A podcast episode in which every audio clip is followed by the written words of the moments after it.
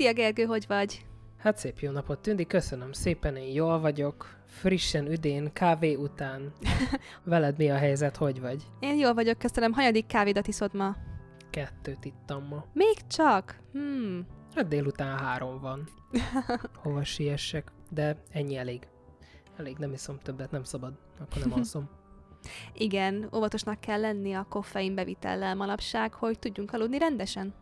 Igen, érdekes egyébként, mindig azt mondják, ez talán ilyen nem csak nyelvi, de tudományos félrefordítás is, hogy ugye a koffein 6 óra hossza után hagyja el a szervezetet, ez viszont nem igaz. A koffeinnek a 6 óra a szervezetben az a felezési ideje, ami azt jelenti, hogy 6 óra hossza alatt hagyja el a szervezetet a koffeinnek a fele. Uh-huh. De a másik fele még ott van. Szóval igen, ez milyen egy érdekes tudományos kérdés, ugye?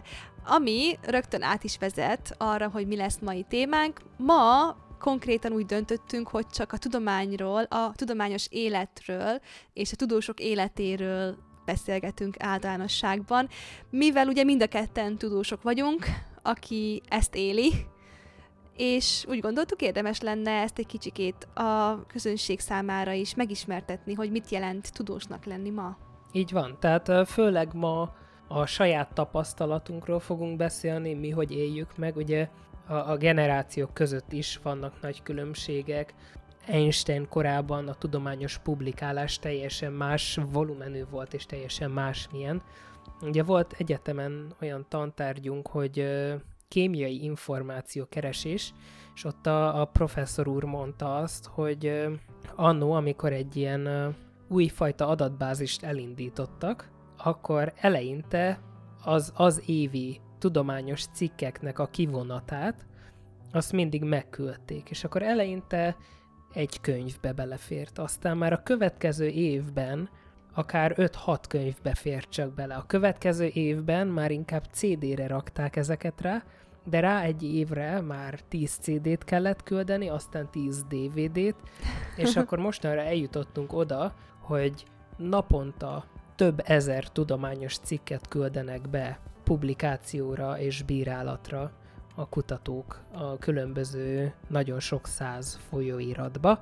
És akkor arról szeretnénk igazából ma mesélni, hogy hogyan jutunk el egyáltalán oda, hogy valamit mi kutatni akarunk, mert ez nem igazán úgy néz ki, hogy leülünk az asztalhoz, és akkor néha a múzsa megcsukolja a homlokunkat, és hirtelen eszünkbe jut egy, egy téma, amit kutathatnánk, illetve hogyan jut el a sok lépcsőn keresztül ez az információ a, a hétköznapi híroldalakra például, ami ugye a tudományos kommunikáció, ami nem a tudományos publikálással legyen értékű. Igen. És eleve talán érdemes azzal kezdenünk, hogy mi is a tudomány. Mitől különböző a tudomány csak attól, hogy hát én hallottam valamit, és ez érdekesnek és igaznak hangzik, ezért én elhiszem. Ugye az egész a tudományos módszertannal kezdődik, azzal, hogy hogyan műveljük a tudományt, és mit hiszünk el, és mit nem hiszünk el, mit kérdőjelezünk meg, és mit fogadunk el, mint tudományos igazság jelenlegi ismereteink alapján. Ugye az egész azon alapszik, hogy végzünk megfigyeléseket, és mi az, amire van bizonyítékunk. Igen, tehát amit az előbb is mondtam, hogy nem egészen úgy néz ki, hogy hogy csak úgy üldögélünk, és akkor azon gondolkozunk, hogy mit is kellene kutatni, hanem általában már tapasztalat alapján, tehát akár egy kísérlet közben beugrik egy gondolat, hogy, hogy egy adott dolog például hogyan lehet, hogyan történhet, vagy hogyan valósíthatjuk meg, vagy az is előfordul, amikor a, a szakirodalmat olvasgatjuk, és elolvasunk egy adott témáról, akár ugye száz cikket is, és, és van egy kérdés, amit mindig kikerülnek. Igen általában ugye amikor ezt kikerülik, akkor az ugye azért van, mert nem igazán tudják rá a választ, de hogyha ezt verbálisan megjegyzik, akkor akár veszélybe kerül az is, hogy az ő cikkük megjelenhessen például egy Igen. újságban. Ugye van, amire az ember fel akarja hívni a figyelmet, valamiről pedig azt akarja, hogy elterelje a figyelmet. Igen. Ez nem csak tudományos publikációkban, tudományos életben van így, hanem hétköznapi életben is.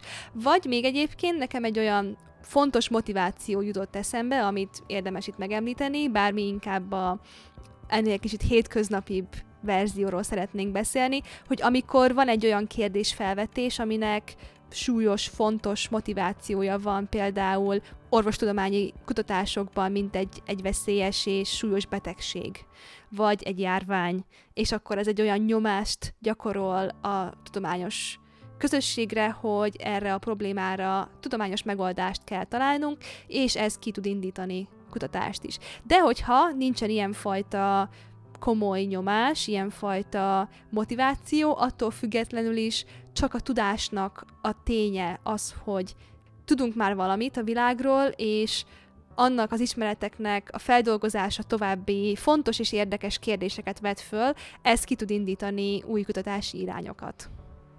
Igen, és ugye a, tehát ami, ami nagyon-nagyon fontos a kutatáshoz, és sajnos ma már előtérbe kerül sok esetben a tudása szemben, az a pénz. Igen, pontosan. Tehát ugye minél előrébb haladunk a tudományban, és minél bonyolultabb kérdések azok, amik hátra maradnak megválaszolás tekintetében, általában annál több pénz szükséges ahhoz, hogy a megfelelő módszereket, a megfelelő műszereket kidolgozzák. Ugye gondoljunk csak arra, hogy ha jól tudom, a 70-es években ugye Higgs posztulálta, tehát előhozakodott azzal, hogy van egy ilyen atomnál kisebb részecske, ugye elemi részecske, ami összetartja a világegyetemben magukat a részecskéket, ugye gyakorlatilag ez a szubatomi ragasztó, és ahhoz, hogy ezt be tudják bizonyítani, megépítettek egy rengeteg-rengeteg milliárd eurós épületet, ugye amit úgy ismerünk, hogy CERN, és ezt, ezt részben azért építették meg, hogy ezt be tudják bizonyítani. Még ugye, ha arra gondolunk, hogy a 30-as években, amikor Szent Györgyi ugye a citrát ciklus kidolgozta, akkor ő azt az egészet kémcsövekben tette meg. Igen. Kémcsövek meg oldatok, és akkor kész. Pontosan, vagy egyéb más érdekes tudományos eredmények, amiket korábbi podcastjainkban említettünk, mint például uh, Fraunhofer és a spektrum vonalak a látható fényszínképében, ami ugye kiindította az asztrofizikát, a csillagászatnak azt a tudományágát, amikor felfedeztük, hogy csillagokban és távoli galaxisokban ugyanolyan kémiai anyagok vannak, mint itt a Földön. Azt is konkrétan Fraunhofer bizonyos értelemben csak néhány viszonylag egyszerű eszközzel, egy nagyító berendezéssel tette ezeket a felfedezéseket, amivel eléggé alaposan bele tudott zoomolni bizonyos értelembe a, a spektrumba hogy megnézhesse ezeket a vonalakat. Tehát érdekes, hogy a tudomány hova halad. Nagyon. Egyre komolyabb és bonyolultabb és drágább eszközökre van néha szükség. Vagy egyébként az még mindig egy érdekes dolog tud lenni, amikor még manapság is akár képes a tudós egy bonyolult kérdést meglepően alapvető módszerekkel kivizsgálni és feltérképezni. Egyébként itt most egy példát mondanék saját kutatásomból, hogy az én doktori projektem is nagyon-nagyon alapvető módszereket használ bizonyos értelemben, olyan szinten, hogy képfelvételek készítése egy anyagról, és annak a mélyebb elemzése, hogy érdekes vizuális jelenségeket vizsgáljunk meg, és az nekünk nagyon komoly információ mennyiséget adhat különleges anyagoknak a viselkedéséről.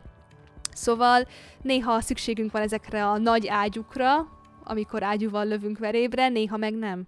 Így van. És akkor ugye meg is van az, hogy van egy ötletünk, hogy mit is kellene kutatni, van nagyjából ötletünk arra is, hogy hogyan, és akkor jön most az a lépés, hogy meg kell néznünk, hogy egyáltalán ezt kutatták-e. Igen. Hiszen nagyon-nagyon sok kutatás, ugye a legtöbb kutatás, az általában az adófizetők pénzéből van ugye csoportosítva az az összeg, amit ráfordítunk, tehát nem tehetjük meg azt, hogy valamit egymás után ötször fedezünk fel a szakirodalomban, tehát sokszor napokig, vagy hogyha nagyon új témáról van szó, akár hetekig, hónapokig egy adott pici területről olvasgatunk, ami ugye megint csak a napi több ezer tudományos cikk megjelenése alapján van miből válogatni. Igen. Egyébként ezt is hozzátehetjük itt személyes példa mind a kettőnknek, hogy amikor az ember doktori PHD képzést kezd végezni, akkor konkrétan nekem az első fél évem arra volt számva, hogy teljes irodalmazás,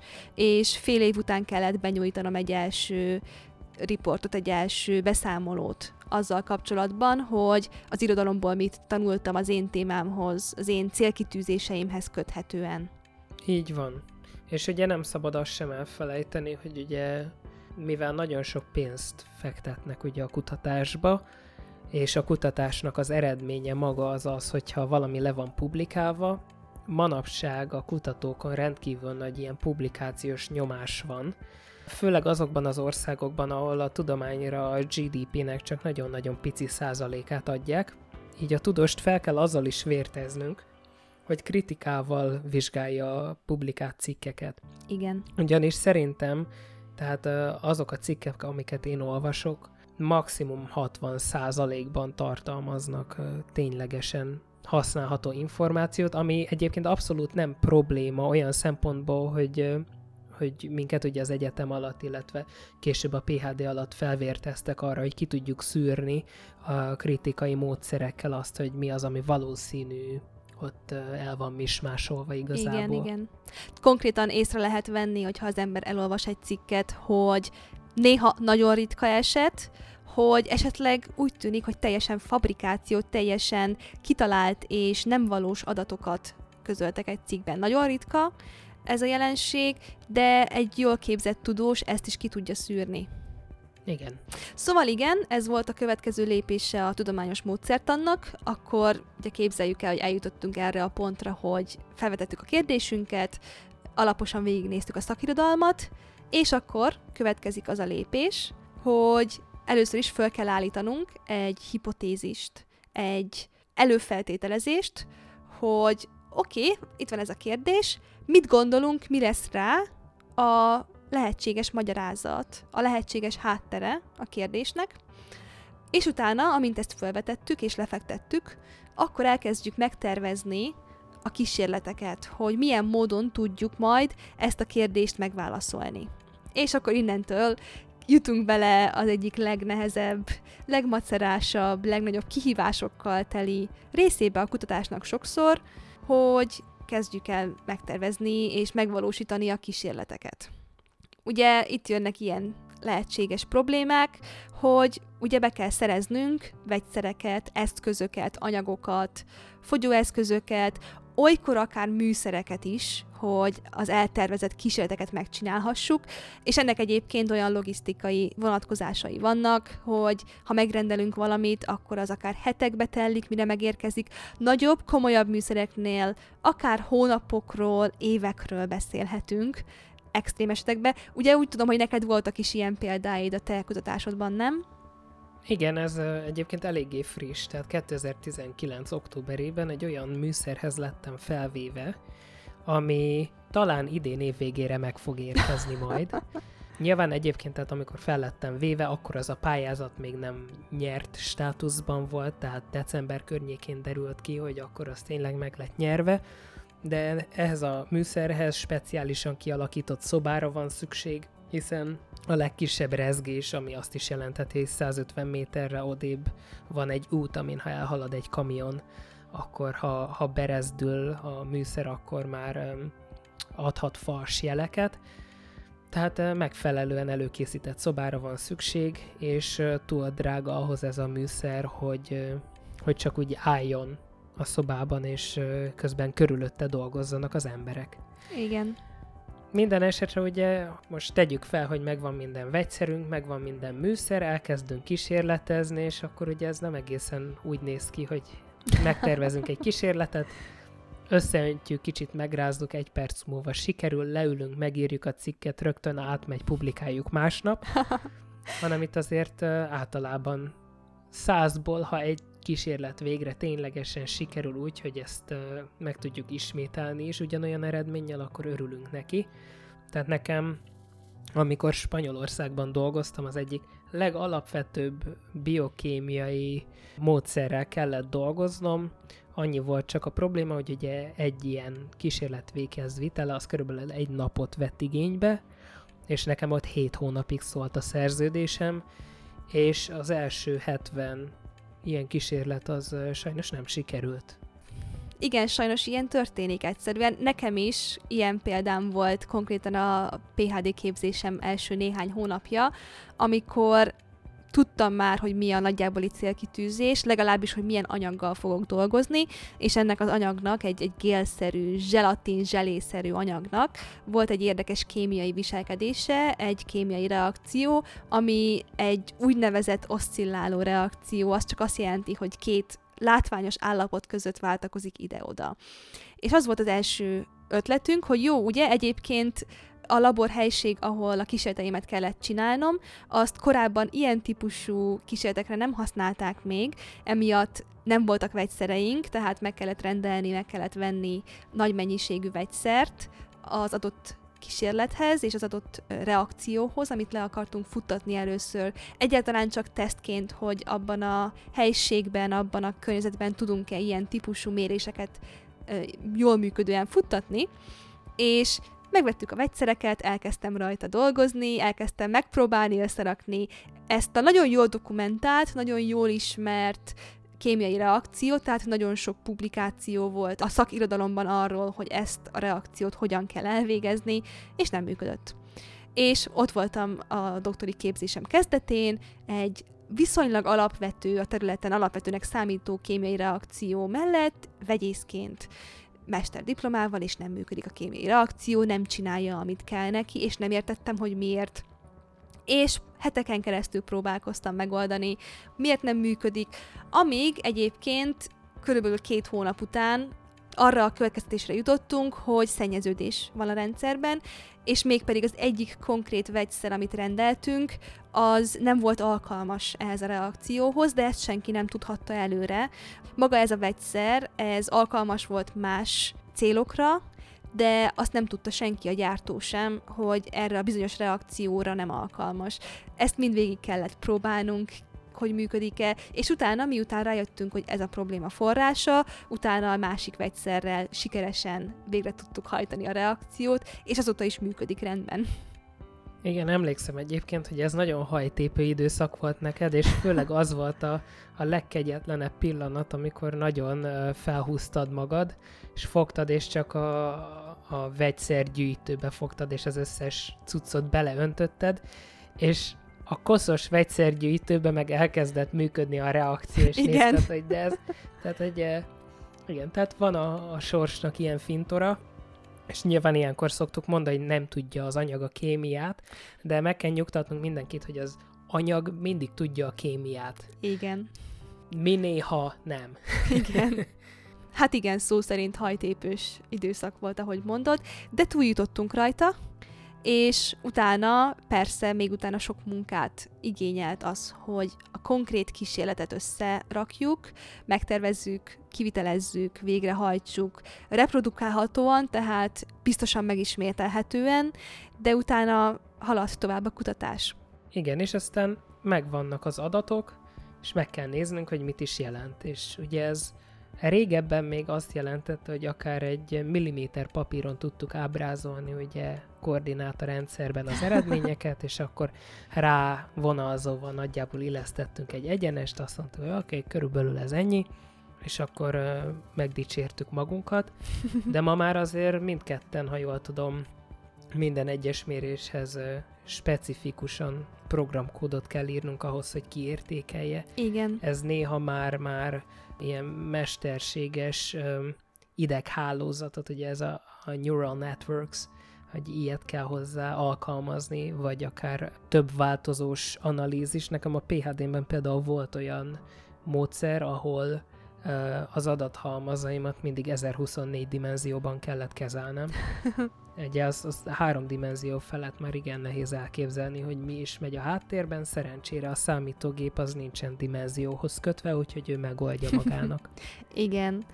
Pontosan, tehát manapság sokkal bonyolultabb ebből a szempontból, vagy legalábbis bonyolultabbnak tűnhet a kutatás és az adatkiértékelés, mert hogy ennyire összetett, ennyire sokdimenziós, sok rétegű kielemzéseket végez a számítógép, de más szempontból pont, hogy egyszerűbb, mert egy részét kell nekünk megértenünk, és az igazán bonyolult matematikai részét pedig elvégzi a számítógép, ahogy mondtad. Ezért volt az, hogy régen milliméter papíron végeztük a kiértékelést, és megpróbáltunk mindent lineáris, tehát egyenes függvényre át transformálni, átalakítani, mert azt tudtuk papíron jó pontossággal, megfelelő pontossággal kielemezni, és abból információkat nyerni. Ebből a szempontból könnyebb az életünk, hogy most már nem kell egyenesre alakítani mindent, hanem a számítógép tud illeszteni különböző bonyolultabb függvényeket is, hogy bonyolultabb összefüggéseket megérthessünk, és bebizonyíthassunk, levezethessünk. Igen, viszont én nagyon hálás vagyok azért is, hogy, hogy nekünk megtanították ugye ezeket a, a nagyon egyszerűnek tűnő egyenes illesztéseket milliméter papíron, stb., mert előfordul az, amikor a számítógép nem működik, vagy nincs nálunk. Pontosan. És és azért ahhoz, hogy egy, egy közelítő információt kapjunk, ahhoz tökéletesen megfelel már ez a módszer is. Igen, pontosan, és azért is még jó ezeket megérteni és megismerni, mert ezeken alapul a mostani sokkal bonyolultabb kidolgozási módszertan, ezzel indult el, ezzel kezdődött, és utána bonyolódott. Tehát érteni az alapjait, a forrását, hogy honnan indult a módszer, az sokat segít abban, hogy a mai technológiát ne úgy kezeljük, hogy ez egy fekete doboz, amihez nem is értünk, és nem tudjuk, hogy mi van benne. Egyébként ez egy jelenlegi problémája sok szempontból, például a mesterséges intelligencia, mesterséges neurális hálózatok és ilyesmi kutatásoknak, hogy hallottunk ilyen beszámolókat egyébként mesterséges intelligencia projektekről, hogy a számítógép elvégzett valami számolást, valami például képelemzést, és nem értették a programozók, hogy miért azt az eredményt hoztak ki, amit kihozott. A cél itt ugye az kell legyen, legalábbis a saját véleményem szerint, hogy próbáljuk meg megérteni, hogy mi is történt ott, és miért az az eredmény jött ki, mert mert kell, hogy legyen valamilyen oka, a számítógép az jól ismert szabályok alapján működik, tehát nem igazán hagyhatjuk, én azt gondolom, hogy ez fekete doboz maradjon, és ezért szükséges sokszor megismernünk és megtanulunk ezeket a régi alapvető módszereket, hogy, hogy értsük a bonyolultabb működését is. Így van. És azért ugye nem áll meg ott a, a dolog, hogy végre megértettük az adatainkat, ugyanis megint jön az a rész, hogy össze kell hasonlítanunk a már megkapott adatokat azzal, hogy a korábbi szakirodalomban mit írtak erről. Egyezik vele? Különbözik tőle? Netán van közte olyan, ami esetleg újdonságnak számít? És hogyha van újdonság, akkor erre az újdonságra külön rá kell keresni, hogy esetleg más rendszerekben, akár nem is ezt pontosan keresve, de tapasztalták-e ezt? Igen. És itt van a nagy kérdés, amikor egy kicsikét szerepet játszik a tudománypolitika is, hogy akkor nézzük meg ténylegesen, hogy a mi eredményeink megegyeznek-e, vagy összhangban vannak-e a korábbi már publikált eredményekkel, vagy esetleg ellent mondanak. Mert ez is egy fontos kérdés, fontos feladat, hogy hogyan publikáljuk, hogyan értelmezzük, hogyan magyarázzuk meg a saját eredményeinket. És gyakran lehet az, hogy ha esetleg az eredményeink netán nagyon szembe mennének a már korábban publikált eredményekkel, akkor felveti a kérdést, hogy valaki hibázott. Vagy esetleg van valami más faktor, valami más tényező, amit nem vettünk figyelembe? Vagy lehet, hogy valakinek igaza volt egy módon, és a másiknak is igaza volt másik módon, de tehát, hogy van-e valami ellentmondás ténylegesen, vagy nincs? Ezekre a kérdésekre meg kell adnunk a választ a publikáció megírása közben, hogyha azt akarjuk, hogy az eredményeinket megfelelően kezeljék, és ne vessék el azonnal, mert megvan a veszélye annak, hogy ha valami nagyon világrengetőt mondunk, és nagyon ellentmond a korábbi eredményeknek, akkor azt mondhatják, hogy mi hibáztunk.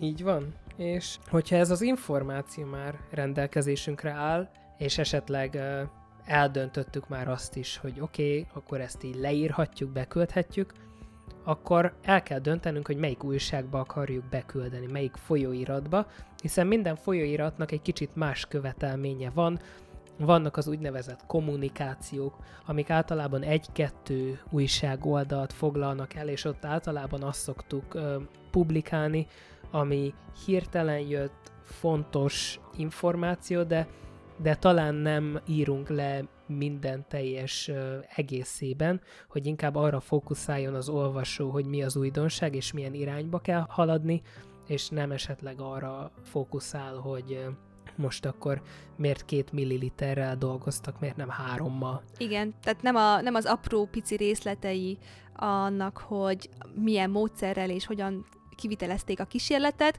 hanem az újdonságra.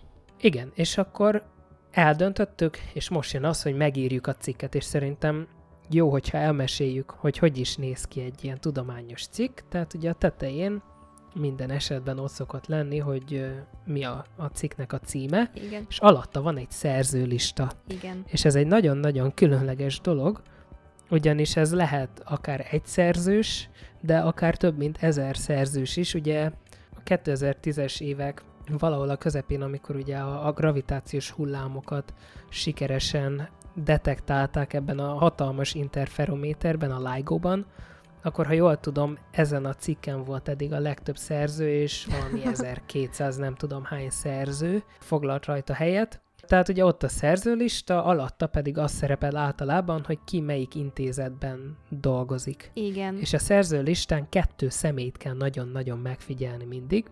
Az első, meg az utolsó szerzőt. Uh-huh. Ugyanis az első szerző általában az, aki a munkát ténylegesen, a kísérleti munkát elvégezte, és általában megírta a cikket, még az utolsó szerző általában az, aki ehhez az egész kutatáshoz az infrastruktúrát megszervezte, tehát ő az, akinek a laboratóriumában a legtöbb munka folyt, illetve ő az, aki általában az anyagi részleteket megteremtette a kutatáshoz. Igen.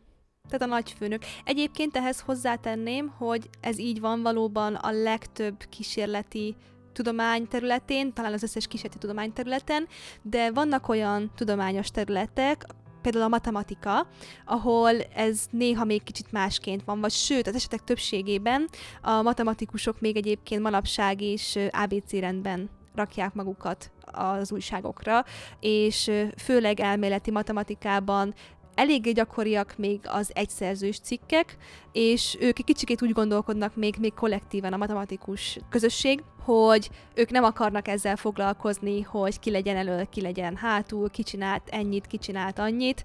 Ők inkább ABC rendben rakják magukat, amiből egyébként ezt is személyes ö, ismeretekből, ismerősöktől hallottam, hogy vannak is néha problémák, mert mi kísérleti tudósok értjük ezt a szerzői rendszert, hogy ki van elől, ki van középen, ki van hátul, és ez rögtön információt ad nekünk és az olvasónak is, hogy körülbelül melyik szerzőnek mennyi lehetett a hozzájárulása. Matematikusoknál hallottam ilyen eseteket, hogy ez még később, talán évekkel később okoz félreértéseket, nézeteltéréseket, hogy de hát én ebbe a cikkbe sokkal többet raktam bele, de nem, mert egyébként én voltam a főszerző, de ezt már utólag nehéz levezetni és nehéz kitalálni, hogyha a szerző sorrend ezt nem tükrözte. Így van. És akkor, hogyha letisztáztuk a szerzők kérdését ez alapján, akkor a cikk következő része az mindig egy úgynevezett abstrakt, egy rövid összefoglaló, egy nagyon tömör összefoglalója a cikk tartalmának, amit általában, hogyha például mi is szakirodalmat böngészünk, az egyik első dolog, amit megnézünk a cím után, az, hogy belenézünk az abstraktba a, ebbe az összefoglalóba, mert az nagyon-nagyon röviden, tömören elmondja nekünk, hogy a cikk az miről szól, tehát rögtön kapunk információt arról, hogy mi volt a célkitűzése, milyen módszereket alkalmaztak, és egyébként milyen eredményekre jutottak. Igen, és sokszor már ennél a résznél a szakavatott szemek meg tudják állapítani, hogy esetleg valami probléma lehetette benne, mert akkor már itt megállhatunk az olvasásban, és kereshetünk másik szakirodalmat inkább. Igen. Tehát ez egy jó dolog, hogyha ha az abstraktra, erre az összefoglalóra már rögtön sok figyelmet szánunk. Utána szokott következni a cikkeknek a fő része, a ténylegesen megírt folyószövegű elemzés, ami mindig egy irodalmi áttekintéssel kezdődik, ami attól függően egyébként, hogy milyen hosszúságú a cikk, mint ahogy mondtad, ilyen rövid kommunikációk, levelek, vagy a sok-sok-sok, akár több tíz oldalas cikk terjedelmig terjedő hosszabb tanulmányok, különböző hosszúságú irodalmi áttekintéssel kezdődnek. Ugye ennek az az értelme, hogy orientáljuk, betájoljuk az olvasókat, hogy mégis milyen területről van szó, és mihez köthető a mi kutatásunk, a mi tanulmányunk. Igen, a jó irodalmi áttekintés egyébként olyan, hogy leírja, hogy hol tart a tudomány, hol van benne lyuk, és hova illik ebbe a lyukba az éppen olvasott tanulmány. Igen. Tehát azzal mindig felvezetjük, hogy mégis miért csináltuk ezt a tanulmányt, mi értelme volt ezt a cikket megírni, és ebből látni fogja az olvasó remélhetőleg, hogy mégis mi mind dolgoztunk, és ez miért jó neki, hogy elolvastuk, és egyébként hogyan tudja felhasználni a saját kutatásához. Igen, és akkor ugye utána jön a legfontosabb technikai rész, és ez az úgynevezett kísérleti rész, ahol leírják, hogy milyen anyagokat, műszereket, technikákat, metódusokat, akár utána adatkiértékelési módszereket alkalmaztak. Ebből tudjuk megvizsgálni azt, hogy a mi tudásunk szerint, a mi véleményünk szerint esetleg az adott kutatást megfelelően végezték el. Pontosan. Pont erről van szó egy PHD-s csoporttársam kutatása szempontjából, ahol fölvetettem én ezt ugye a csoportbeszélgetésen, hogy egyébként nem használtak a kísérletében hőmérsékletkontrollt. Tehát elvégzett már bizonyos mennyiségű kísérleteket, de azt mindig adott szoba hőmérsékleten, ami nem biztos, hogy megfelelő, és nem biztos, hogy összehasonlíthatóvá teszi az adatokat különböző napokon mért különböző adatsorokat, nem biztos, hogy ugyanazon a hőmérsékleten. Tehát konkrétan egy ilyen kísérleti részen ezt is megnézhetjük, amikor olvassunk egy cikket, hogy ilyen alapvető fizikai és egyéb kérdéseket figyelembe vettek-e, és megfelelően kezelték-e ezeket, hogy az adatok minél konzisztensebbek, minél összefüggőbbek legyenek.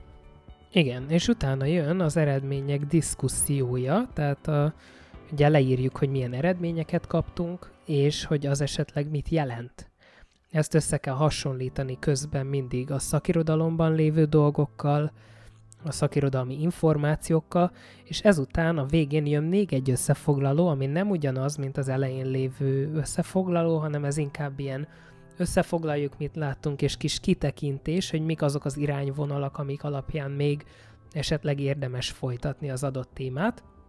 Majd ezt követi egy hivatkozás lista, ami általában egy normál cikk esetében azért minimum a 20-30 esetleg sok esetben akár 40-50 Igen. hivatkozást is magában rejt. Igen, ugye ez az összefoglaló a cikk végén, ez nagyon fontos a legtöbb folyóiratnak, mert ez jelzi azt, hogy ez az eredmény, amit itt lepublikáltunk, ennek mekkora lesz az impaktja, mekkora lesz a hatása a szakirodalomra.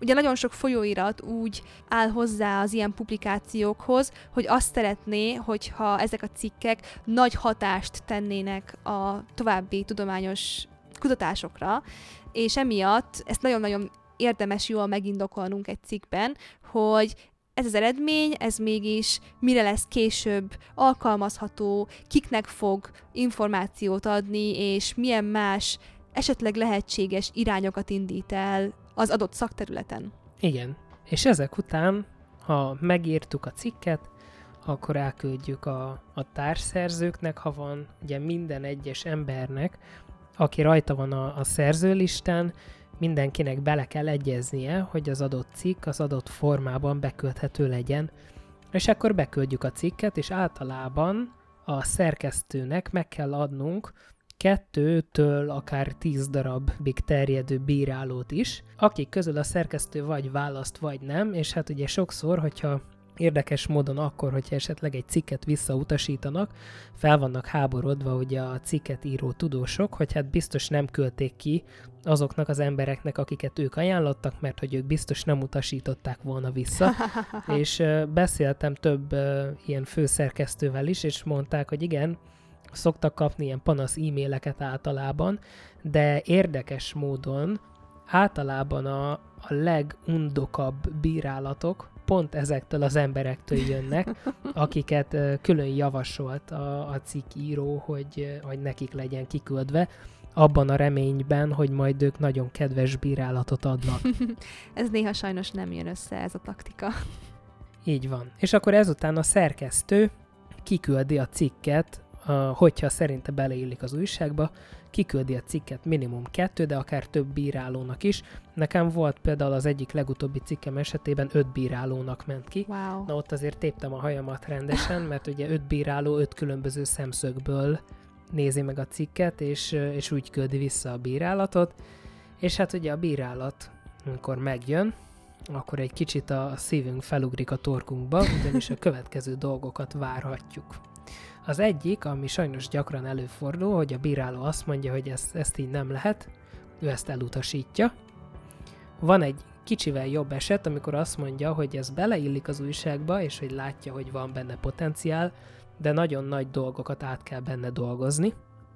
Aztán van, ami jóval ritkább, hogy kicsi átdolgozás kell csak, itt-ott elírások, esetleg máshogy feltüntetni az ábrát, és ami ritka, mint a fehér holló, az az, amikor azt mondja a bíráló, hogy ez a cikk úgy jó, ahogy van, semmit nem kell változtatni, mehet. Igen, ez ritka sajnos. Nekem eddig egész uh, munkám során kettő ilyen kommentem volt, hogy azt mondta a bíráló, hogy ez így tökéletes, és nem haverbírálónak volt ugye kiküldve. Uh-huh. Nekem még ilyen példám nincsen, mert én még viszonylag előtartok a publikációs pályafutásomban. Uh, én most küldtem be múlt héten konkrétan az első, első szerzős cikkemet ebből a PHD témámból.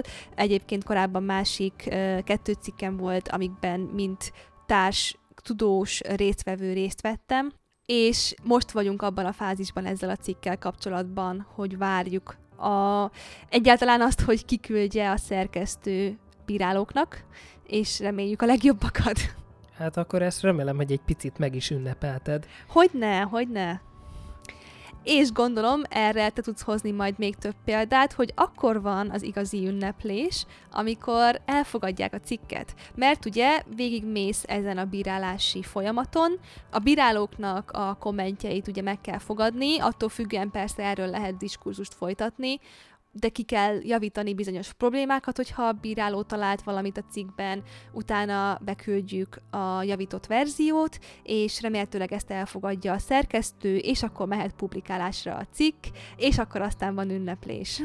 Igen, ugye az a probléma sokszor, hogy egy adott cikk, amit beküldünk, az általában nem úgy néz ki, hogy megcsináljuk a kísérletet, befejezzük, másnap leülünk megírni, egy-két hét alatt megírjuk a cikket, aztán beküldjük, hanem előfordul az is, hogy akár egy év múlva írjuk meg belőle a cikket, mert bizonyos kísérlet hiányzik, stb.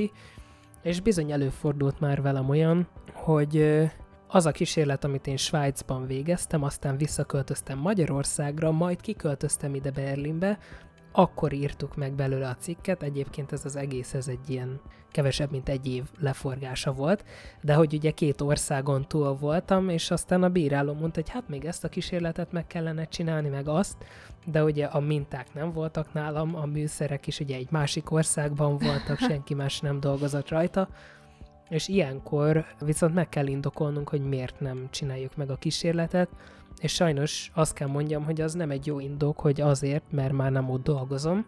Tehát uh, ilyenkor esetleg akkor tud szerencsénk lenni, hogyha az általa felvetett kérdésre a szakirodalomban már van válasz. Igen.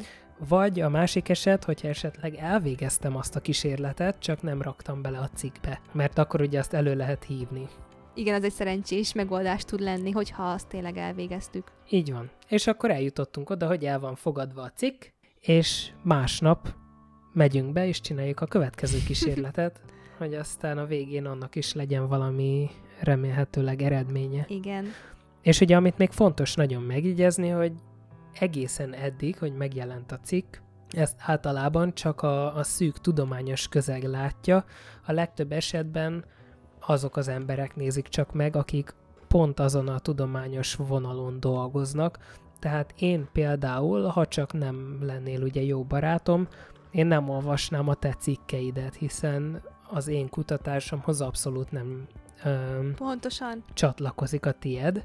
Viszont, hogyha valaki egy rendkívül menő, nagyon jó cikket ír, nagyon nagy tudományos áttöréssel, akkor jönnek a képbe a tudományos kommunikátorok, tudományos újságírók, akik ezt lefordítják közérthető nyelvre, és ez az, amikor aztán eljut a például minket hallgató közönséghez is. Igen. Ez az információ. Tehát például olyasmi eredmények, mint amiket osztottunk már meg mi is Facebook oldalunkon, arról a bizonyos e-mailt küldő spenót növényről, ami persze egy kicsikét bonyolultabb volt a, a tényleges folyamat, a tényleges jelenség, amit nanorészecskékkel tudtak létrehozni és produkálni ezek a növények, de az egy tudományos kutatás volt, ami utána az érdekessége miatt egészen nagy média visszhangot keltett.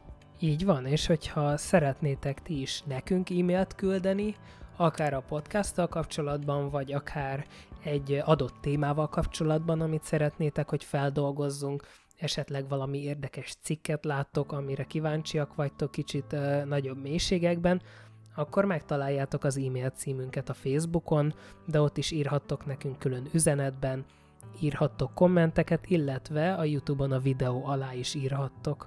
Emellett kövessetek minket, azt nagyon nagy szeretettel vesszük, mind a YouTube-on, mind pedig a különböző nagyobb podcast platformokon, ahol megtaláltok minket, ilyen például a Spotify, a Google Podcast, illetve az Apple Podcast, és reméljük, hogy nagyon szép hetetek lesz. Igen. Várunk szeretettel visszatiteket jövő héten is. Sziasztok! Sziasztok!